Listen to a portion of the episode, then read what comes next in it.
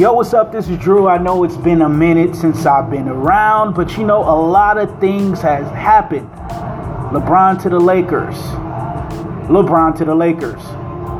LeBron to the Lakers and the Dodgers losing again.